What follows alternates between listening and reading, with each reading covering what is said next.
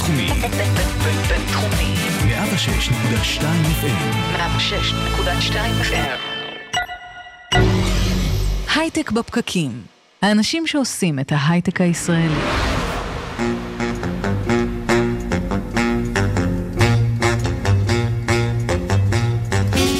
בוקר טוב, יום חמישי, 29 למאי 2019, הייטק בפקקים.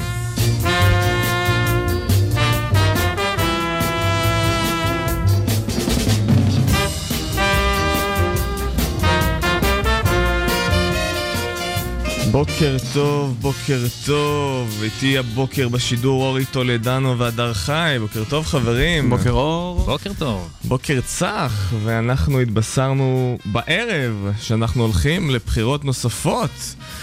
אז ככה, כדי להנגיש לכם ולהתחיל את הבוקר עם החדשות הלוהטות האלה, נמצא איתנו על הקו חבר הכנסת יזהר שי, חבר סיעת כחול לבן, בוקר טוב יזהר.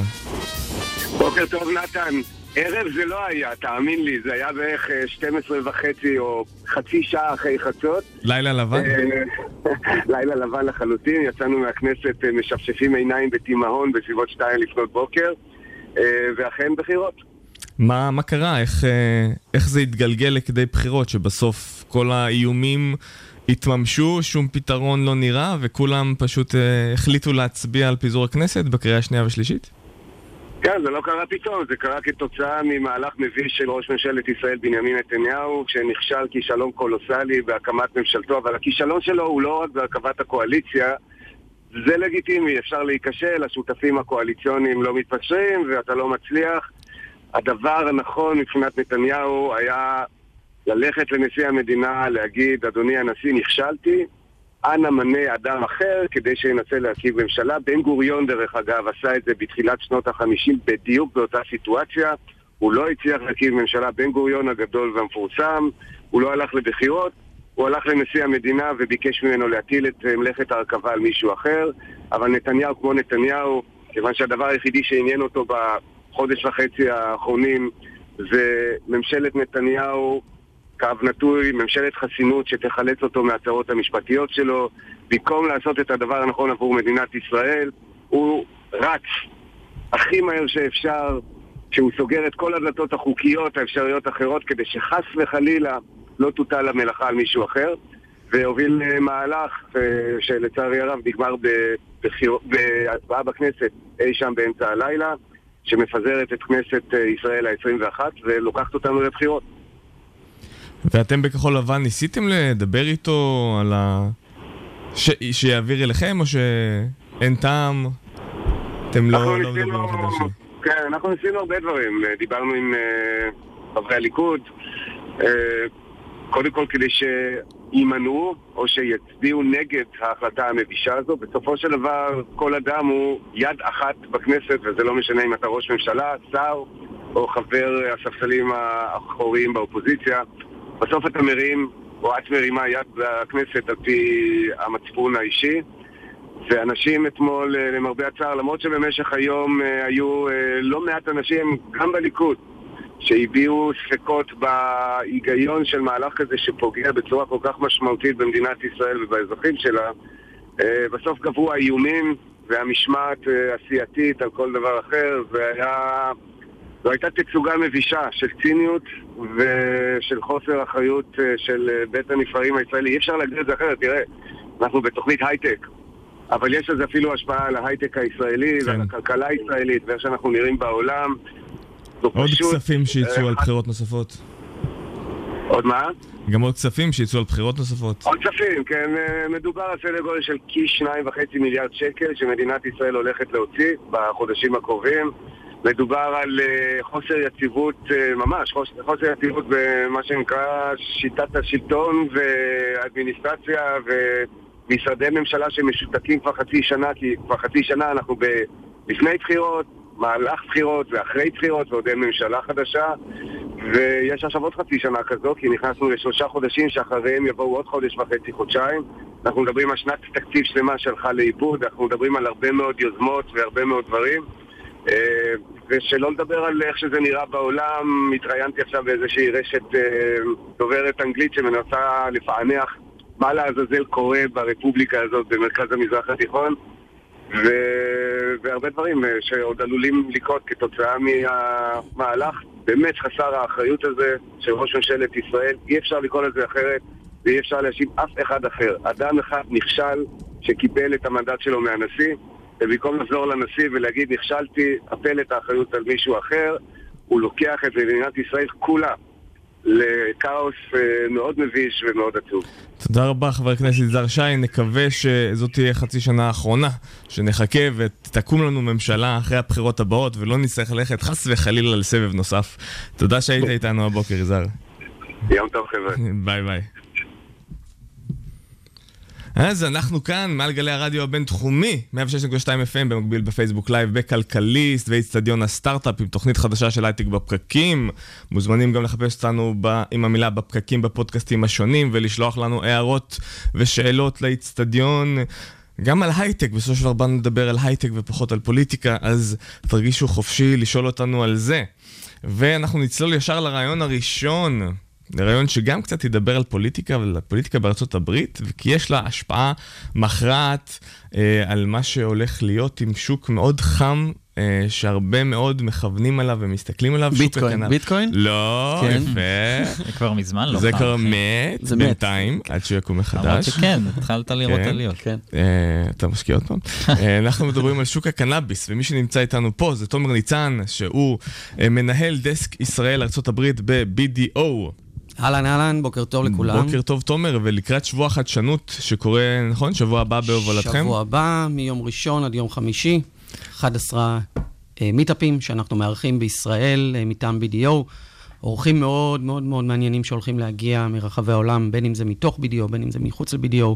משתמשים ברשת העצומה שלנו בכל העולם בעצם ל- להביא ערך ו- ותכנים שיכולים בסופו של דבר לתרום ב...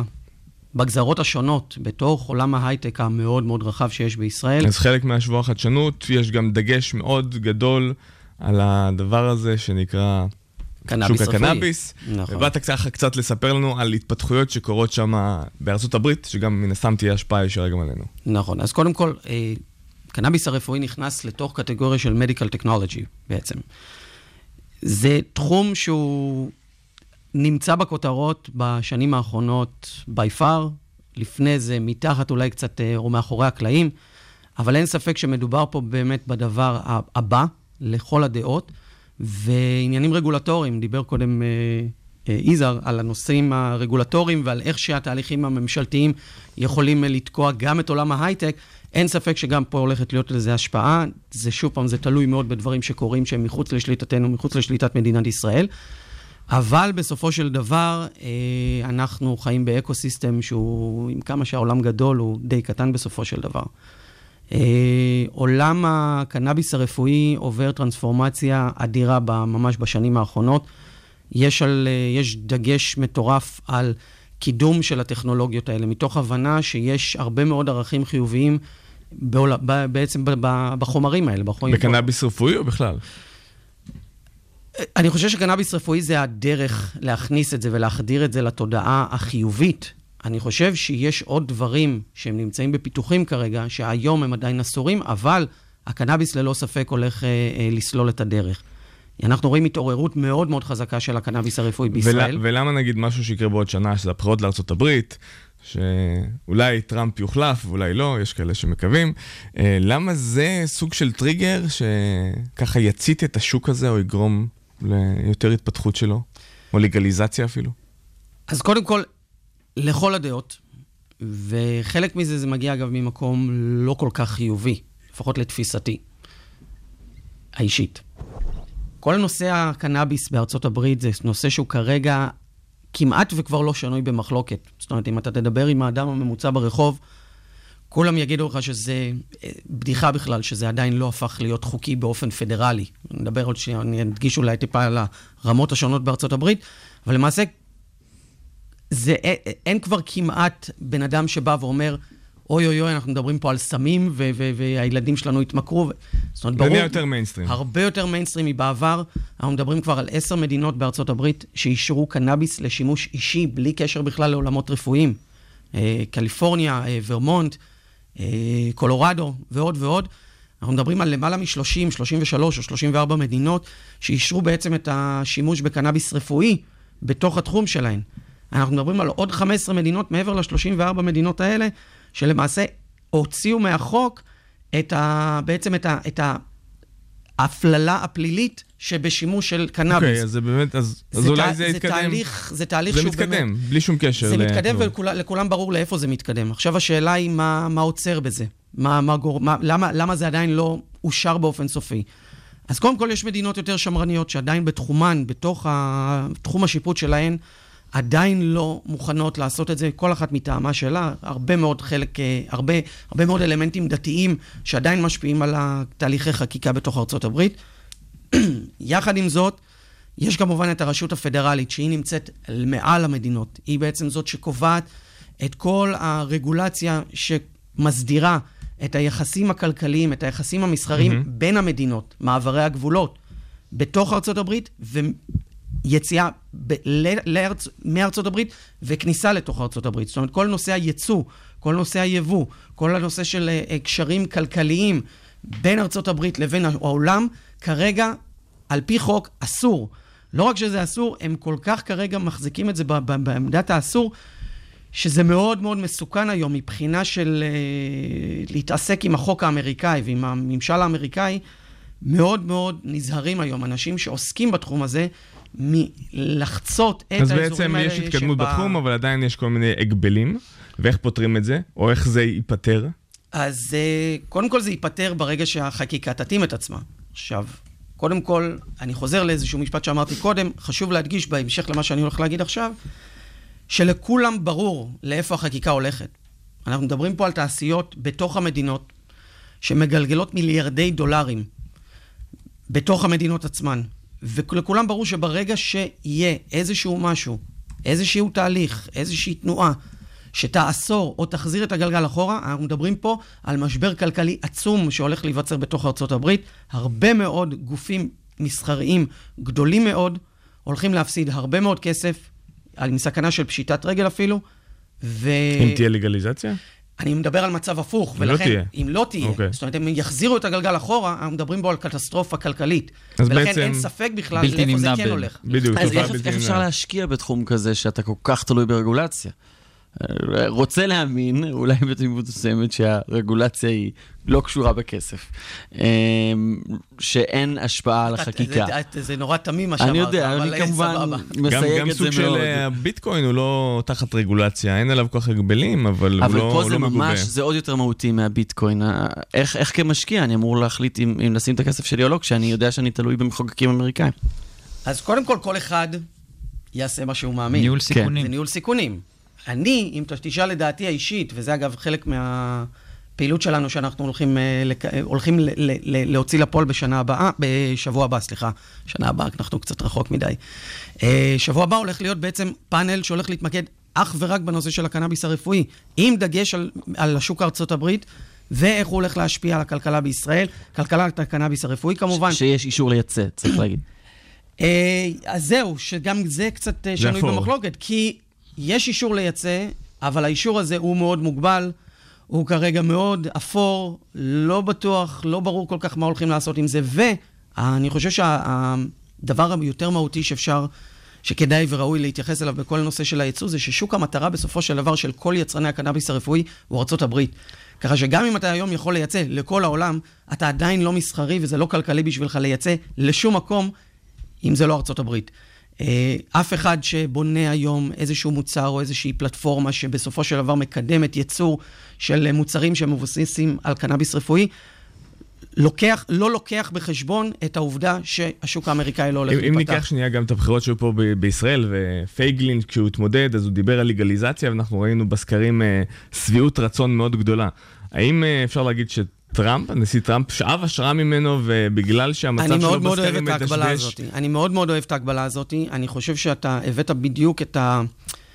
את האלמנט, מה שנקרא. את האלמנט שעליו, לפחות לכל הדעות, והרבה מאוד לוביסטים שאנחנו נמצאים איתם בקשר, שפועלים ב-DC, ומעורים מאוד בכל התהליכים הפנימיים מול הממשל, בשביל לקדם את החקיקה ברמה הפדרלית, כולם, כולם, כולם תמימי דעים שבבחירות הקרובות בארצות הברית, שבעצם אה, לטראמפ תהיה הזדמנות ללכת, לרוץ לקדנציה נוספת, אה, לכולם ברור שהקלף אה, שהולך לשלוף, או ככה לפחות מעריכים, זה בעצם הקלף הזה של אה, אה, אישור הקנאביס ברמה הפדרלית. אה, אני חושב שמה שראינו ב- באמת בקמפיין של פייגלין, זה כאין וכאפס למה שהולך לקרות בארצות הברית, כי אנחנו מדברים כן, על צריך אומה... להגיד שזה הקונסנזוס הכי גדול בחברה הישראלית. מחקרים שנעשו על זה, יש להניח שקונסנזוס מאוד גדול בחברה האמריקאית בשביל למשוך קולות בסופו של דבר. ואת הקולות המאוד מאוד ספציפיים האלה, הקולות כן. הצעירים שמחפשים לפי- את זה. בסוף לפייגלין זה לא עזר. אז אה, להבדיל מפייגלין, טראמפ מגיע עם תמיכה לא מבוטלת כבר בשוק האמריקאי. מועמד הוא לנשיאות. הוא, הוא סיים קדנציה, עוד מעט הולך לסיים קדנציה. זאת אומרת, הוא נבחר כנשיא, קיבל רוב קולות, אה, בין אם אנחנו מס, מס, מסכימים עם ה... ומה עם החזית הדמוקרטית? יכולים לשלוף את אותו קלף בדיוק. תנסה להסביר. מה, אם הדמוקרטים יגידו גם אנחנו... לגליזציה. אה, בעד לגליזציה. אז אה, מה אתה אומר, שהדמוקרטים הולכים להגיד שהם חושבים שטראמפ אה, עושה משהו טוב? אני חושב ש- שאם אתם בקשר עם לוביסטים בארצות הברית, אולי שיעבדו גם על הצד השני ותכסו את עצמכם משני הצדדים. אני חושב שבסופו של דבר הלוביסטים, אני לא מפעיל את הלוביסטים, קטונתי מה שנקרא. אני חושב שיש גופים הרבה יותר גדולים שמשלמים להם לא מעט. אה, אני חושב שהם יעשו כל מה שהם יכולים בשביל לקדם את זה, כי בסופו של דבר, כמו שאני חוזר למה שהעלית קודם, ההערה שהלוואי שהייתי יכול, אה, מה שנקרא, לה- להשלים איתה, אה, בסופו של דבר מדובר פה על סכומי כסף אדירים שמושקעים בתעשייה הזאת. וידוע ששינויים רג... רגולטוריים הם מייצרים הרבה הזדמנויות לסטארט-אפים. חד משמעית, חד משמעית. סטארט-אפים היום בישראל שנבנים, כל מבנה הסיכונים שהם עושים, הוא בעצם מבוסס על שינויי רגולציה פוטנציאליים. אני חושב שהרבה מאוד כסף, אגב, לדעתי, הרבה מאוד מהסטארט-אפים והרבה מאוד מההשקעות שנעשות, גם אם אנחנו מדברים על השוק הציבורי, זאת אומרת, השוק ה... על הבורסה הציבורית בישראל, הבורסה על ניירות ערך, אני חושב שיש הרבה מאוד אה, אה, מוצרים שאפילו הם overpriced לחלוטין. בטח, ב- בטח אם אתה לוקח בחשבון את הפעילות המסחרית שלהם. אין שום תומר, בכלל הצדקה. לסיום, אה, סטארט-אפים בתחום הקנאביס, או סטארט-אפים אחרים שרוצים אה, הזדמנות אה, לאקסלרטור אה, חדש שקורה בקליפורניה, גם אה, אתה רוצה בשנייה... נכון, אז קודם כל? אנחנו מארחים אה, בימים אלה ומתמזג לתוך שבוע הטכנולוגיה שלנו בשבוע הבא, אקסלרטור מוביל מלוס אנג'לס, מסנטה מוניקה.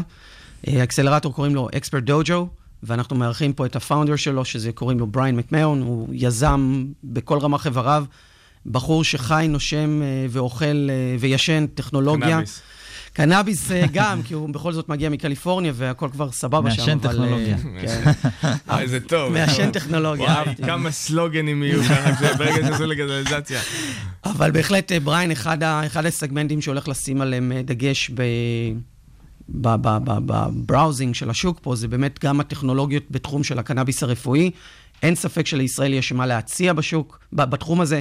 אנחנו מאוד מעורים, בתור BDO ישראל, מאוד מעורים בתעשייה הזאת, גם מהכיוון של הטכנולוגיה, גם מהכיוון של הרגולציה וה, וכל, ה, וכל הפלטפורמה של הגידול.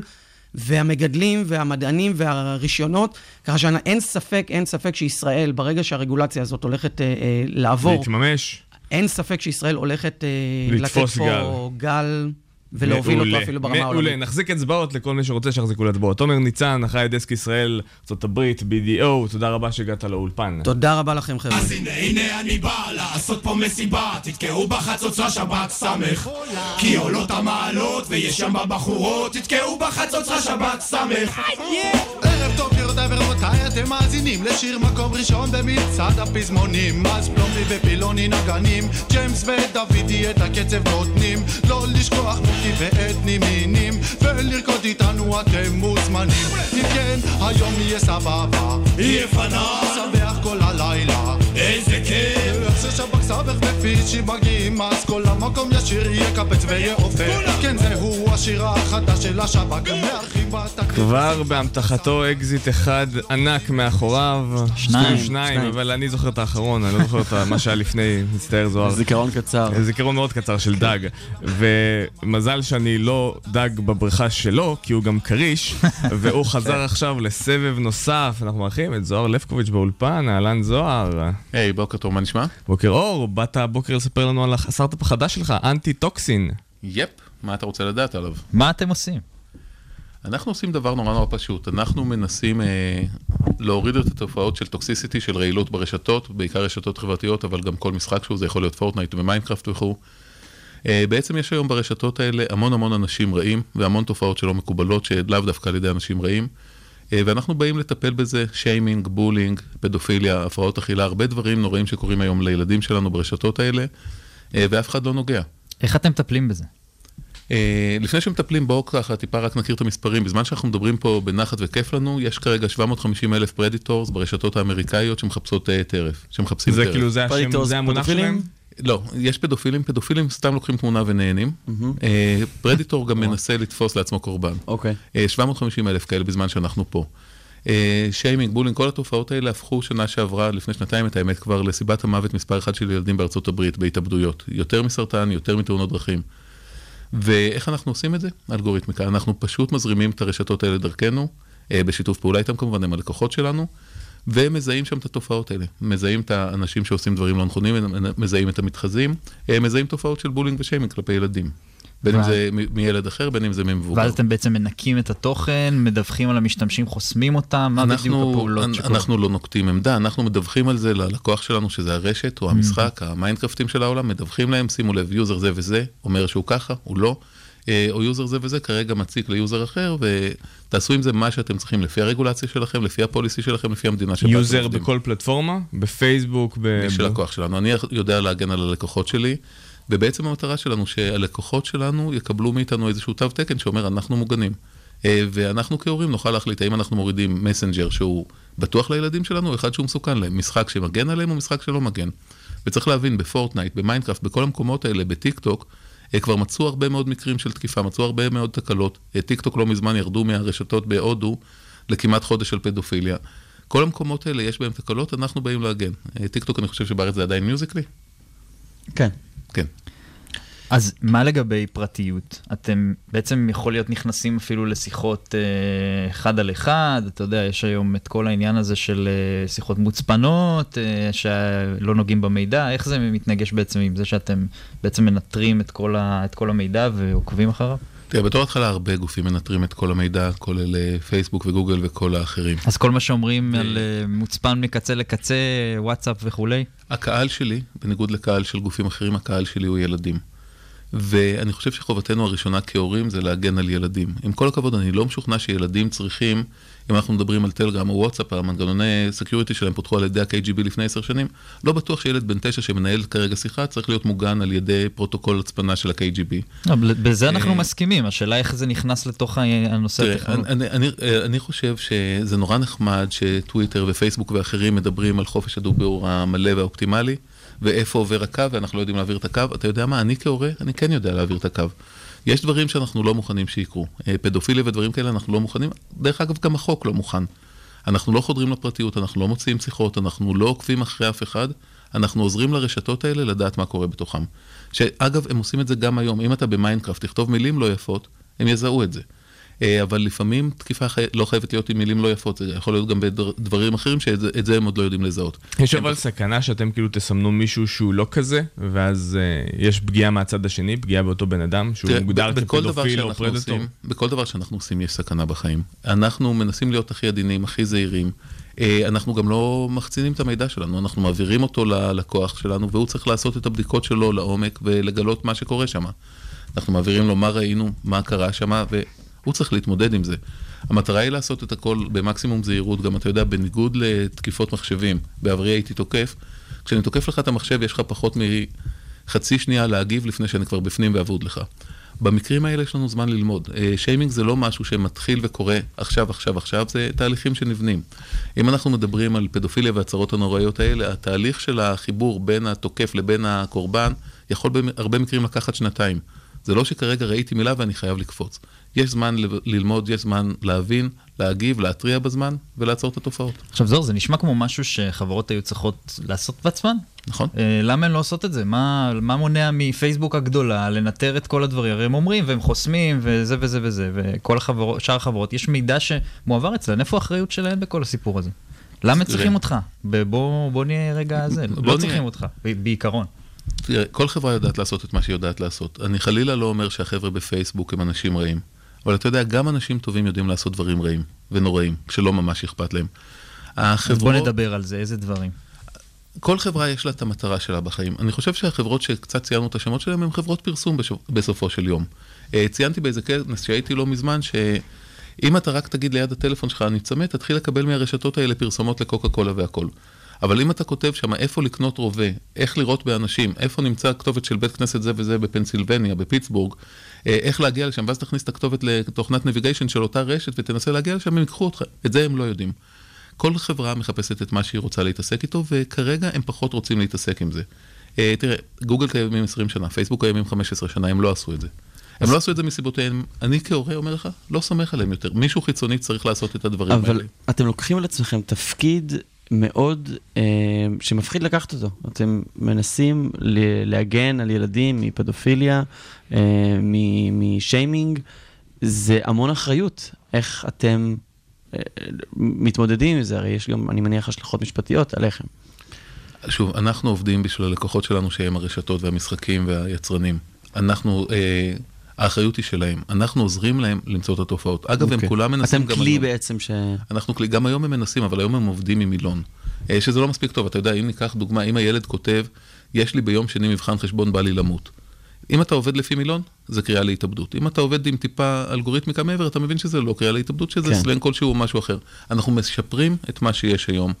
אנחנו לא לוקחים את האחריות מהם, האחריות היא עדיין עליהם לפעול ולעשות את מה שצריך. אנחנו עוזרים להם להוציא את הרעילות מהרשתות. זוהר, בוא שנייה נעשה זום אאוט מהסטארט-אפ. על ביבי קצת? אה, לא, לא על ביבי, יש גם דברים אחרים. טובים, אני על- מקווה.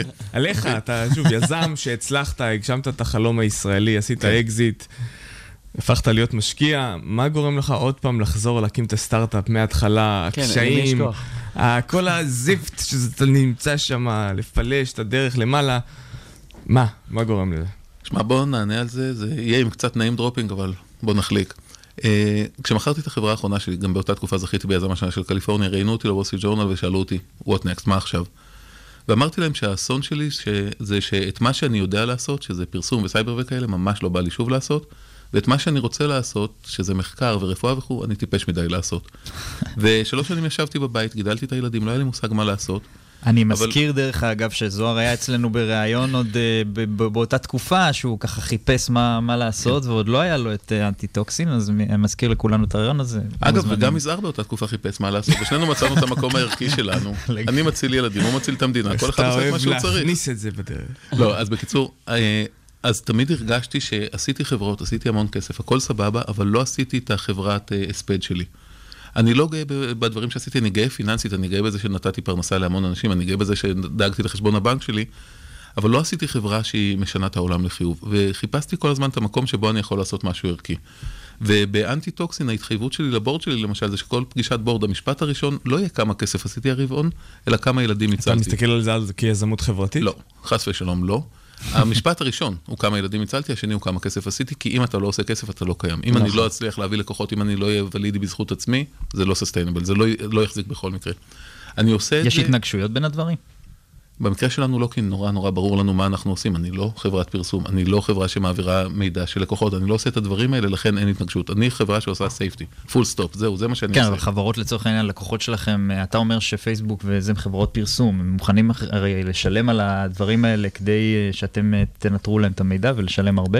הי- הייתה לי חברת פרסום. Never again, אני לא חוזר לשם, הייתה לי חברת פרסום, מכרתי אותה, הכל בסדר, שאלו אותי פעם איפה הכסף בפרסום הסלולרי, אמרתי אצלי בחשבון בנק, אה, הכל בסדר, לא חוזר לשם, אנחנו הפעם עושים את זה בשביל safety, בשביל לשמור על הילדים, הילדים שלי הם הלקוחות שלי, ואת זה אנחנו לא נמכור לא, אבל. השאלה אם הם מוכנים בסופו של דבר להגיד, אוקיי, הצלת ילד, אני מוכן אה, לשלם לך איקס כסף על זה, ומה הם מרוויחות עד מזה? היום, עד היום מה שאתה שואל, זה היה, זה היה חלק מהאסון של הכלכלה החופשית, שעד היום, אני מסכים אה, איתך. לא לא היה משתלם להציל. טוקסיסיטי, רעילות עד היום הייתה בחינם.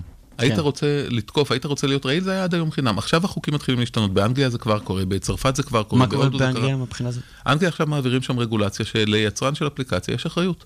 אתה יודע, אתה קונה אוטו, יש כריות אוויר, יש חגורת בטיחות, הם לא עבדו, יש לך את מי לתבוע. אתה הולך לאיזה המבורגריה, קונה המבורגר, קיבלת קלקול קיבה, יש לך את מי לתבוע.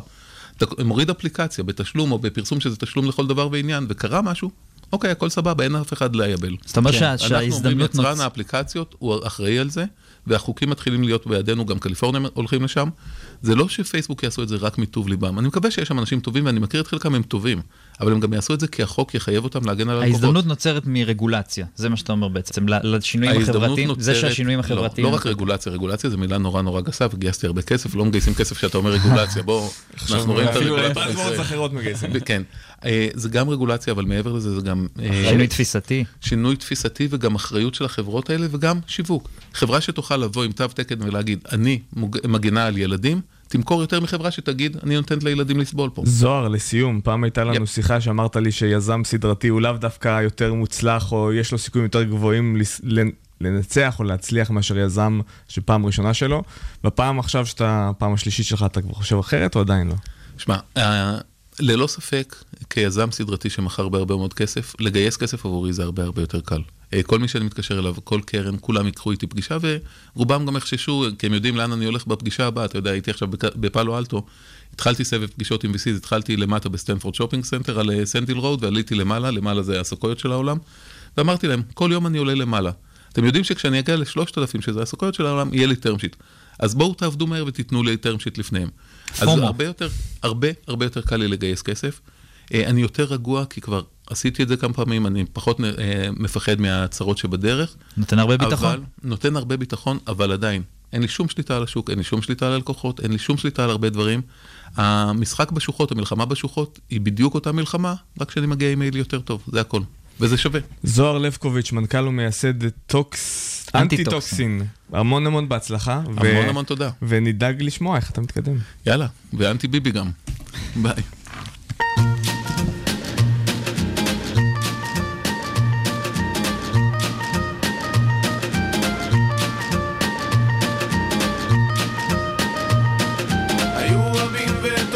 Yeah.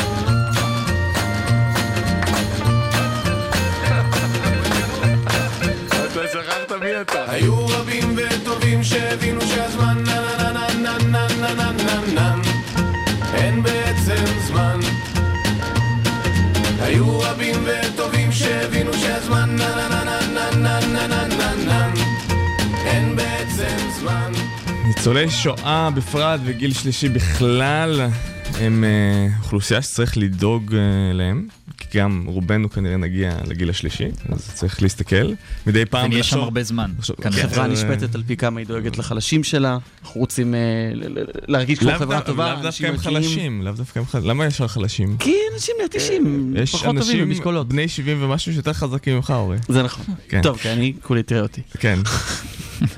לא נורא. סתם. אה, ופה אצלנו באולפן נכנסות שלי הראל, מעיין בוטשטיין. בודנשטיין. בודנשטיין. טוב, לא נורא. אה, מייסדות שותפות, אה, מעיין מנכ"לית ושלי מנהלת תפעול, לספר לנו על אלוטוק, סטארט-אפ לגיל השלישי למען הפגת בדידות. בוקר טוב. בוקר טוב. בוקר טוב. מקום ראשון בהאקתון של נתן. האקתון ניצוצות. ניצוץ לדורות. ניצוץ לדורות. אבל גם ניצוצות זה נחמד. כל הכבוד, כל הכבוד לכן על הזכייה. תודה. כבוד גדול. קצת על האקתון, למי שלא לא מי מכיר. שפספס, מי שלא כן. דיברנו עליו בחודש האחרון, המון. נתן, את בכל... האקתון, ניצולי וזהו, אז שואה. הכרתי את שתי הבנות המקסימות האלה באקטון ניצוץ לדורות שעשינו שבוע שעבר למען ניצולי שואה, למצוא פתרונות אה, בתחום החינוך וההנצחה ואתגרי היומיום. אה, התאספו 110 אנשים, כאשר אה, אחד מהצוותים, היה אלוטוק, אה, שעבדו על פתרון ממש מדויק, עברו את מעמד חצי הגמר, הרשימו את השופטים גם במעמד הגמר, וכשדיברנו השבוע, אז בהמלצתכם החמה, זה נשמע כמו משהו שצריך לתת לו במה, ואני שמח שהם הגיעו. אז uh, עכשיו אני סקרן, ספרו לנו, מה הלוטוק עושה? טוב, אז קודם נספר לכם קצת רקע. מה, במיזם uh, מייסדות גם אני, שלי הראל, מעיין בודנשטיין, שיראל אשכנזי וחנה רדו.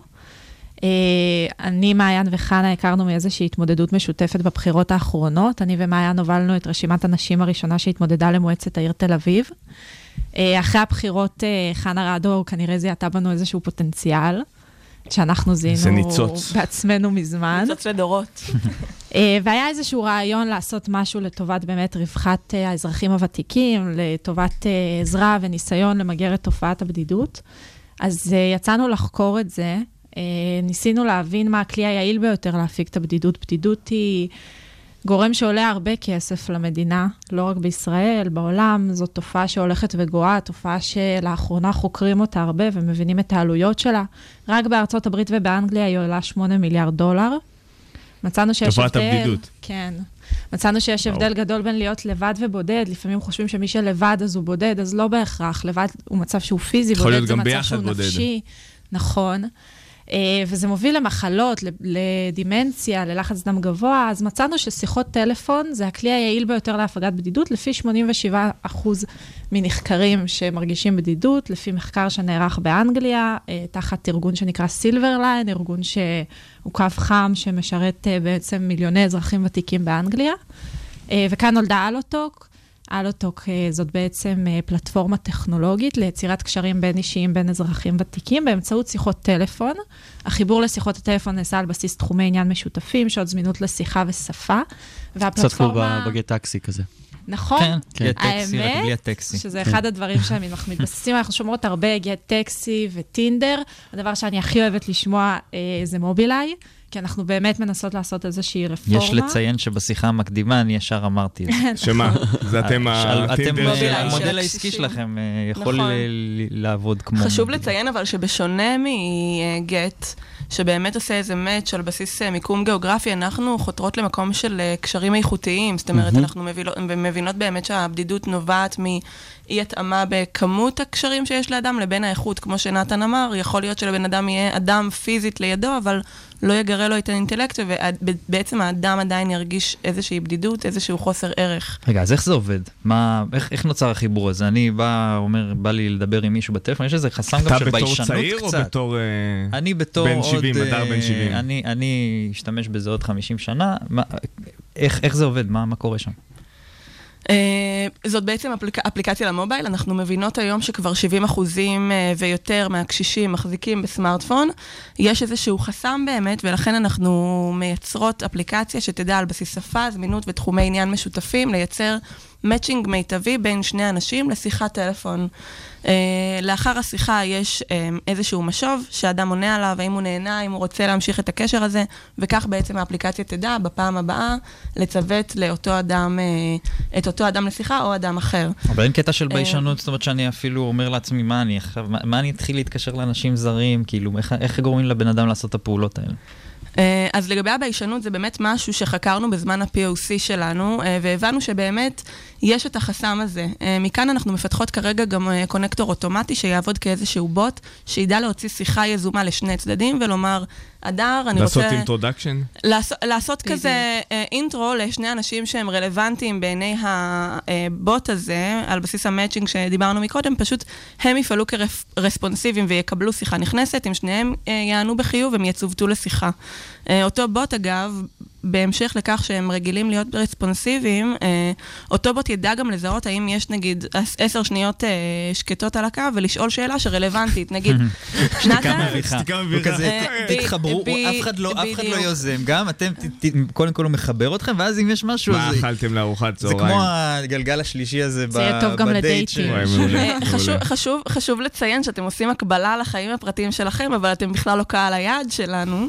אבל אם אה, תרצו להשתמש, לא נתנגד. אנחנו לא נתנגד כמובן? אבל... זה אה, נשמע לי נחמד. אבל באמת, זאת אוכלוסייה שהיא רגילה שאנשים בדרך כלל מנחים את השיח, אה, ומכאן נולד הצורך בעצם בכזה יכול להיות שיש אנשים בודדים. אבל שהם לאו דווקא גיל שלישי, אתם מכוונות גם לדברים האלה? נכון. או שזה ספציפית גיל שלישי? כי זה סוג? של איזושהי תופעה בעולם. הבדידות כרגע הכי רווחת בקרב בני הגיל השלישי. זה ה-go to market הראשון שלנו, הם קהל היעד הראשון שלנו. כשהמטרה אין היא ספק. לעשות שיחות בין מבוגרים למבוגרים? נכון, או- המערכת היא אוטומטית לחלוטין, חשוב כן. לציין, היא לא מצריכה התערבות חיצונית או ניהול מתנדבים, זה העקב אכילס של רוב תוכניות להפגת הבדידות שקיימות היום בארץ ובעולם. אה, ניהול מתנדבים זה מערך שהוא קשה, זה מערך שצורך אה, אנרגיה וכסף. אה, וזה תמיד נשאר קטן ומצומצם ולא מגיע לסקייל שטכנולוגיה יכולה להגיע אליה. אז זה באמת בין קשישים לקשישים. תהיה אופציה גם לדבר עם סטודנטים לגרונטולוגיה, אבל זה מתוך השעות פרקטיקום שלהם, זה לא משהו שהם אה, מתנדבים, או הם יעשו את זה כי הם צריכים לעשות כן. את זה זה. מודקה גרסת הטלפון. זה לא בדיוק מודקה, מודקה, הקהל יעד הוא 50 פלוס, הקהל שלנו הוא כזה 80. כן. אה, אף על פי. שאנשים אנשים מזדקנים שונה, אנחנו, זה נקרא אוכלוסייה שהיא older adults, אנשים שמרגישים קצת יותר אה, בודדים. אני כן אגיד שבכל מה שקשור לצעירים, אנחנו מבינות שהאוכלוסייה הקשישה מתחלקת לחצי-חצי. קשישים שמעוניינים לדבר עם קשישים, כי הם חולקים את אותו ניסיון חיים שלהם, והם חכמים כמוהם, ומי אתם הצעירים שתלמדו אותנו משהו? וקשישים שאומרים, אני לא זקן, אני רוצה לדבר עם צעיר כמוני. כן. כאילו, אין לי שום עניין לדבר עם מישהו זקן, אז לכן באמת הפלטפורמה יודעת לקשר לכאן ולכאן. מעניין אותי, תראו, הקהל יד שלכם הוא מאוד, אה, הוא הוא לא early adapter בדרך כלל, מה שנקרא. זאת אומרת, בדרך כלל הרי סטארט-אפים הולכים דרך ה-early adapters, ואז הם מתקדמים, בדרך כלל זה הצעירים וקולג' וכולי. אצלכם הקהל יד הוא מאוד שמרני, הוא מאוד רגיל לדברים, מאוד קשה לו לאמץ טכנולוגיות. איך אתן מתקברות על הפער הזה, גם בחדירה לשוק, גם באפיון של המוצרים שלכם, שיהיו מאוד נגישים ופשוטים אה, לגיל השלישי? זה אתגר מאוד לא פשוט שלקחתם לעצמכם. זה אתגר שאנחנו לוקחות uh, בשמחה. Uh, לא סיפרנו על הרקע שלנו, אני באה מעולם של UX UI, אני מנטורית בנושא, אני מייצרת ממשקי משתמש לאוכלוס, לאוכלוסיות קיצון uh, כמשהו שאני עושה בחיים. אני מבינה שהיום הטכנולוגיות שנגישות עבור הקשישים זה מין uh, כזה. משהו שכזה במאחורה של הראש, הם לא טכנולוגיים, אז בואו נייצר להם איזה רובוט. הדבר הזה בסוף מאוד מפחיד אותם, כי זה רובוט מאוד מאוד יקר ולא נגיש לכולם. אנחנו מנסות באמת לה, להבהיר שבסופו של יום, מסך מגע זאת הטכנולוגיה הכי הכי נגישה.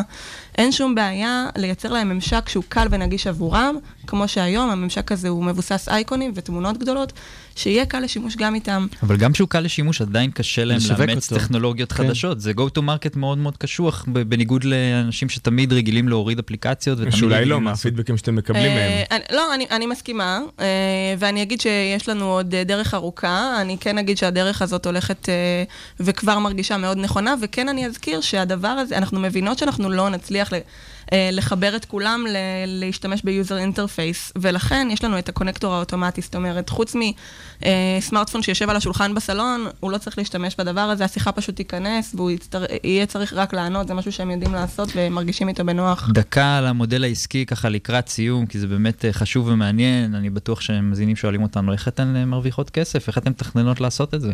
מעולה, אז חשוב קודם כל לציין שהפלטפורמה תהיה מאובטחת לחלוטין. אחד הפידבקים הראשונים שקיבלנו זה שיכולים uh, בעצם להיכנס אנשים שלא מהימנים לאפליקציה, אז אנחנו באמת גם מפתחות טכנולוגיה שיודעת לזהות סממנים של עושק והונאה בשיחת הטלפון.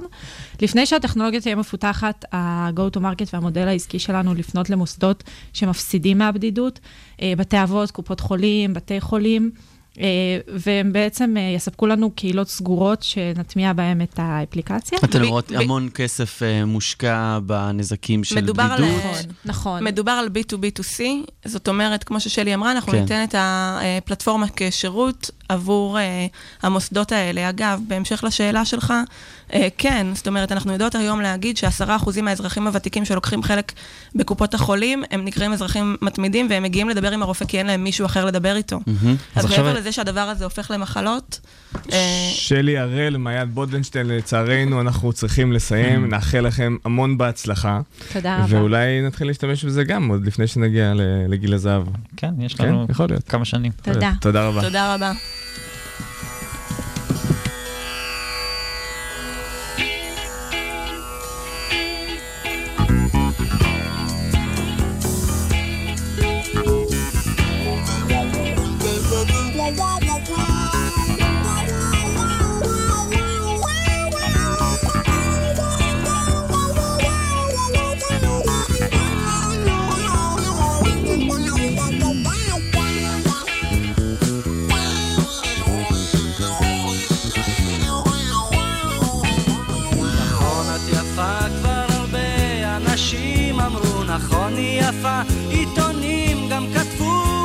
שאת יפה ושיש לך עתיד זה נכון מה שהם מספרים, אבל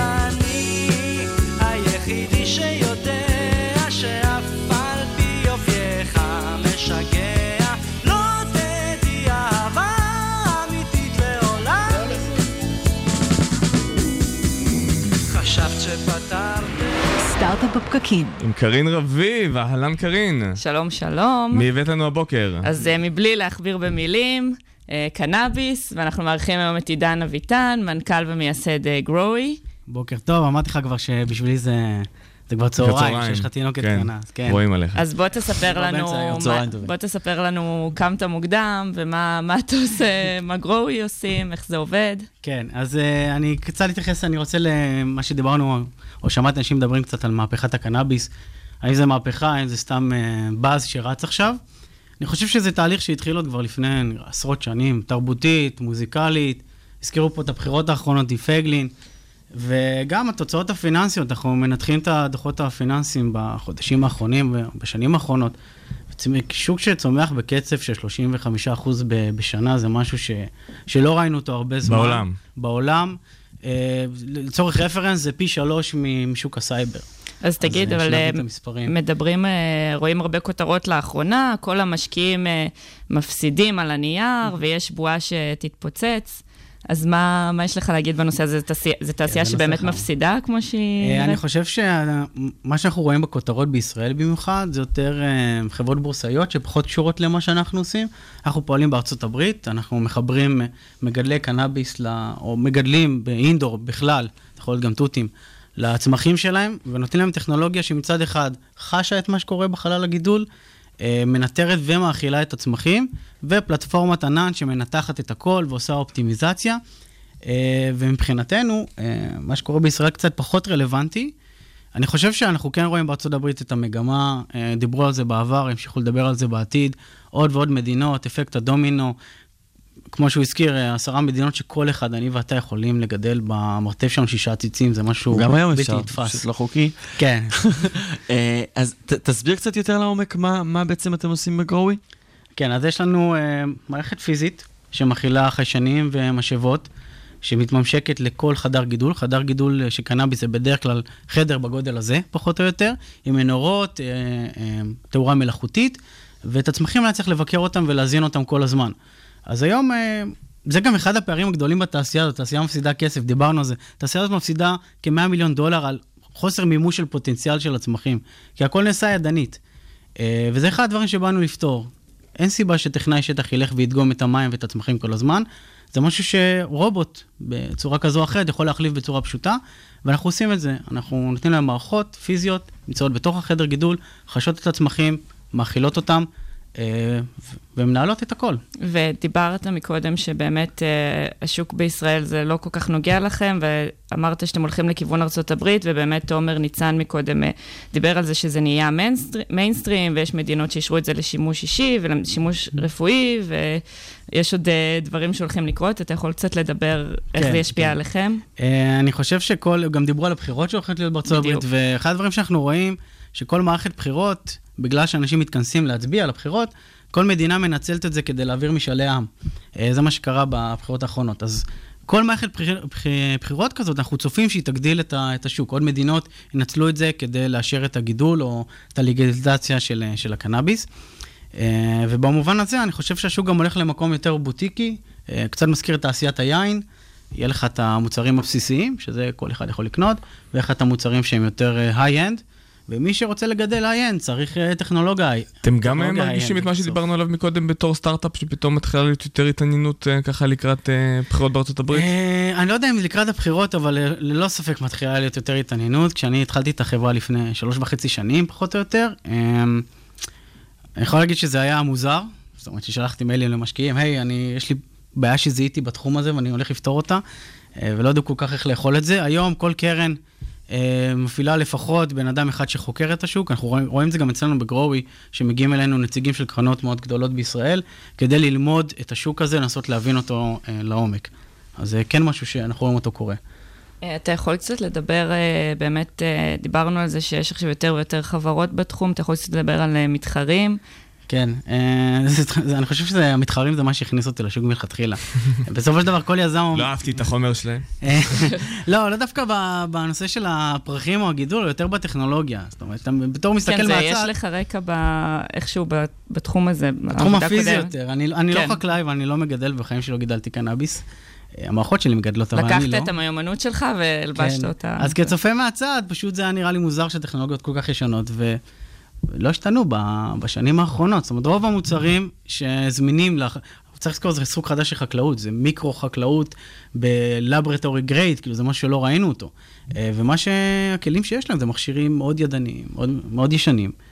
אה, וכשאני מסתכל מהצד, אתה אומר, אין סיכוי, כאילו, זה לא יכול להיות שזה ככה, זה פשוט מוזר. ואתם מתכננים להישאר רק בתחום הזה של השימוש האישי, הביתי, או שאתם מתכננים אה, ללכת קצת לתחום המסחרי? יותר? אני חושב שזו שאלה מדהימה, כי זה בדיוק מדבר על כל מה שדיברנו עד עכשיו, של לאן השוק הזה הולך בכלל. Uh, היום 80% מהשוק העולמי של הקנאביס זה גידולים קטנים, בחדרים כאלה. Uh, אבל אנחנו, אני מאמין שבסופו של דבר אנחנו כן נראה מגמה שבה יש חברה קונה חברה, קונה חברה, ובונים איזשהו קונצרן ענק. אה, בסוף יישארו הזה- מעט חברות גדולות, אתה חושב? כולם יצטרכו בסוף טכנולוגיה לגדל, אנחנו כמובן נעשה אדפטציות אה, כש, כשנצטרך, אם נצטרך, אבל אה, זה משהו כאנשי פיתוח, אה, כל איש פיתוח יודע שהוא צריך לעשות בשלב כזה או אחר. עידן אביטן, מנכ"ל ומייסד שותף בגרואי, תודה רבה שבאת לאולפן. תודה, תודה. תודה רבה קארין. תודה. כיפאק.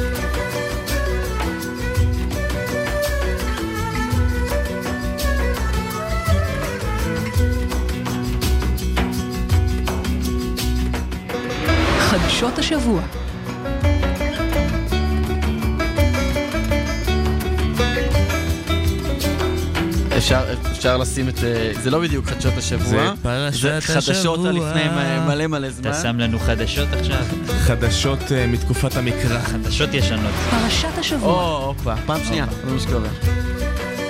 תראה, יזמים פעם בפעם שנייה השנייה. יש להם יותר אה, סיכוי להצליח. זה זה היה פעם שנייה מהירה. נכון. בלי זה. אה, אז אנחנו השבוע עם פרשת במדבר, הפרשה הראשונה בספר במדבר, ואנחנו יודעים שבתורה אין מילה אחת מיותרת, והפרשה הזאת מתחילה כשבמשפט הראשון יש מילה מיותרת. היא מתחילה במילים האלה. וידבר אדוני אל משה במדבר סיני באוהל מועד. עכשיו, אנחנו כבר יודעים שהם במדבר סיני, אז למה בעצם אנחנו שומעים את הנתון הזה שוב? Um, הפרשה הזאת, רק אני אגיד איזה בקצרה, um, משה מקבל uh, פקודה מאדוני לעשות מפקד לבני ישראל, סופרים את uh, בתי האב, um, הם הולכים במדבר, עושים את המפקד הזה, והתחלתי במילה המיותרת שלנו, במדבר סיני, למה אנחנו מקבלים את המילה הזאת שוב? אז אנחנו יודעים שלכל פעולה יש את המקום לה, פעולות גדולות ומכובדות. מלך מכתירים בארמון המלוכה, כנסת אה, מכתירים בכנסת, אם לא בפעם הראשונה אז בפעם השנייה, ממש כמו פרשת השבוע שלנו. אה, פרשיית השבוע. איך המעמד החשוב הזה של קבלת אה, תורה קורה דווקא במדבר? מקום הם שהוא... קיבלו את זה בהר סיני. בהר סיני, הר שהוא לא גדול או משהו נכון. כזה, זה לא ההר הכי גדול במדבר סיני. איך זה קורה דווקא שם? אז יש פה איזה לקח ש... האברסט היה קצת אה, קשה לטפס. נכון. גם לא בקואורדינטות הנכונות. אבל המדבר הוא לא שייך לאף אחד, הוא שטח הפקר. הוא, הוא מין בעצם סתם, סתם מקום. ואני חושב שיש פה איזה מסר שגם נורא כיף לקחת אותו חזרה, חזרה אה, להייטק, זה ש... את התורה כל אחד יכול לעבוד, זה לא משנה מאיזה שושלת אתה מגיע, זה לא משנה אם סבא רבא שלך היה במעמד הר סיני או לא היה במעמד הר סיני, אם אתה ממזר או אם אתה בן של מלך, כל אחד יכול לעבוד וללמוד תורה, והדבר היחיד שמשנה זה האם אתה עושה את זה כמו שצריך. והקבלה על הייטק, אתם מוכנים? הופה, יאללה. הופה, הקבלה על הייטק, הנה זה מגיע.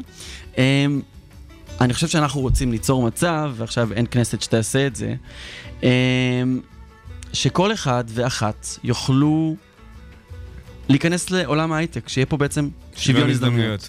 אמ, אם הבן שלי, אם אבא שלי הוא דוקטור או מנקה, שיהיה לי את האפשרות לעשות את זה. ועכשיו השאלה, שאני חושב שאנחנו גם מעבירים למחוקק ואנחנו גם בעצמנו כיזמים מנסים לקדם ככל שאנחנו יכולים, היא ליצור את העולם הזה שבו כל אחד ואחת יכולים להיכנס להייטק. אם אנחנו מדברים על גברים ונשים, אם אנחנו מדברים על יהודים וערבים, אם אנחנו מדברים על חרדים, חילוניים, דתיים, אמ, שכל אחד תהיה לו אפשרות הזאת. השאלה גם... שנייצר מדבר.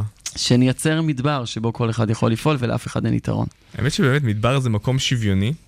זה גם מקום שמאפשר לך, בעצם בגלל שאין לך הסחות דעת מבחוץ, זה המקום שהכי נותן לך להתחבר לעצמך, להקשיב לעצמך. אז זה, לדעתי, גם פרשנויות ששמעתי, לדעתי זה גם אחת הסיבות למה שמה, כי במדבר... אה, אתה, אתה הכי מחובר לעצמך, אתה הכי אחד- מקשיב לעצמך, כן. ואתה גם יכול לשמוע את, את עצמך מדבר אליך בעקבות הדברים שאתה חווה. ואף אחד גם לא מחייב אותך. אתה עם עצמך, אתה חופשי לעצמך, אתה יכול לבחור להיות חלק מהתהליך, ובגלל שאין לך שום הסחות רקע, אה, ההחלטה היא לגמרי שלך, לגמרי ממקום חופשי אה, ומודע. אז כולנו יודעים שאתה לא באמת, אה, לא בכל מצב אתה יכול באמת לבחור, יש כאלה שהרבה יותר קל להם, יש כאלה שהרבה יותר קשה להם. אני חושב שגם החסם הוא הרבה פעמים ממש פסיכולוגי. כלומר, אם, אה, אתה יודע, כולם מסביבך עושים את זה, אז גם אולי אתה יכול, וזה משהו שיהיה מאוד מאתגר אה, אה, לייצר אותו. אני חושב ש... אה, חלק מהדרכים ליצור את זה, זה באמת אה, לייצר את, ה, את החיבורים ולחבר, אתם יודעים, גם אם זה אפילו, תסתכלו על אה, נושא של תחבורה, זאת אומרת, לחבר פריפריה למרכז, אה, להפגיש בין האנשים. ככל שנייצר יותר את, ה, את הקרבה הזאת, כי סך הכל גיאוגרפית כולנו פה מאוד מאוד קרובים. נכון. זה, זה מצחיק, אה, אבל עדיין- מסתכלים פריפריה, זה לא באמת פריפריה, זה, זה ממש אה, כלום מרחק, ואז בעצם אם אנחנו מצליחים לייצר את הקרבה הזאת, אנחנו יכולים בעצם להגדיל את השוויון הזדמנויות. כן, אני חושב שזה גם... טוב לכולם. זה באמת תפיסתי. א', באמת, כמו שאמרת, לתת הרגשה שכולם חלק מהעשייה הזאת, ואולי אני קצת שמח שאנחנו כאן נמצאים בהייטק בפרקים, מקדמים את, ה, את הבשורה הזאת. וגם תפיסתית מבחינת זה שהמדינה קטנה וצריך להכניס את זה לראש. קליפורניה, פאלו אלטו, הם נוסעים שם שעה, שעה וחצי הלוך חזור ממרכזי ערים ל- ל- לעמק הסיליקון עצמו, נראה להם מאוד בסיסי, שומעים אגב גם פודקאסטים כל הדרך. אצלנו... אם הקלו על הפקקים, אולי זה יעזור לשוויון הזדמנויות, אבל אז יהיה לנו בעיה עם התוכנית, אז צריך לא, אני לחשוב חושב מה עושים עם זה. שתפיסתית, לנסוע לבאר שבע, ש... נחליף את השם. נחליף את השם. הייטק בכביש המהיר. אורי טולדנו, תודה רבה עם פרשת השבוע. חברים, אה, מילות סיכום לשידור. היה שידור כיפי. אה, אני חושב שיש. הרבה מסרים אופטימיים. אה, גם מזוהר ואנטי-טוקסיסיטי. נכון. טוקסין, אנטי-טוקסין. למרות שהוא אמר חס וחלילה חברתי, זה מאוד ככה פועל למען כן, החברה. תראה, ישבו- ישבו יזמים פה אחד אחרי השני, וכשאמרנו חברתי, חס וחלילה, טפוי, טפוי. ואבוי, כי זה כאילו, נותן קונוטציה לא לא כלכלית, בדיוק. זאת הבעיה, ואני כן. חושב שהדבר הזה שסטארט-אפים מתחילים להבין ולחשוב על מה אני עושה, מה אני משפיע, מה אני משנה, וגם שהמחוקק הולך לכיוון הזה, זה גם דוחף את כל הסטארט-אפים גם לכיוון הזה, זה דבר מאוד מאוד חיובי שחייב שהוא ימשיך לקרות. לגמרי, אני ממש אה, מתחבר עוד פעם למה שזוהר אמר, שהוא עשה סטארט-אפים, הוא עשה אקזיטים, אבל הוא לא מרגיש שהוא עשה את המשהו הזה להביא קצת טוב לעולם. אז בואו נביא קצת טוב לעולם, כל אחד בדרכו. אני רוצה להודות לכם חברים שהייתם איתי השידור, אורי טולדנו והדר חי. זה הזמן להודות לקרין רביב, שגם הפיקה, גם הייתה על הוידאו וגם את הפינה, סטארט-אפ בפקקים. ביום חמישי הבא אנחנו נחזור לכם עם אורחים חדשים שעושים בדיוק כמוכם את ההייטק הישראלי. אם הגעתם לעבודה שלכם, נהדר, שיהיה אחלה יום עבודה אחרון בשבוע, ואם לא, סעו בזהירות, אנחנו הייטק בפקקים. נביא לכם גם את החברתי ואת הפריפריה לפה, ואת המדבר ואת האשרם גם בשבוע הבא.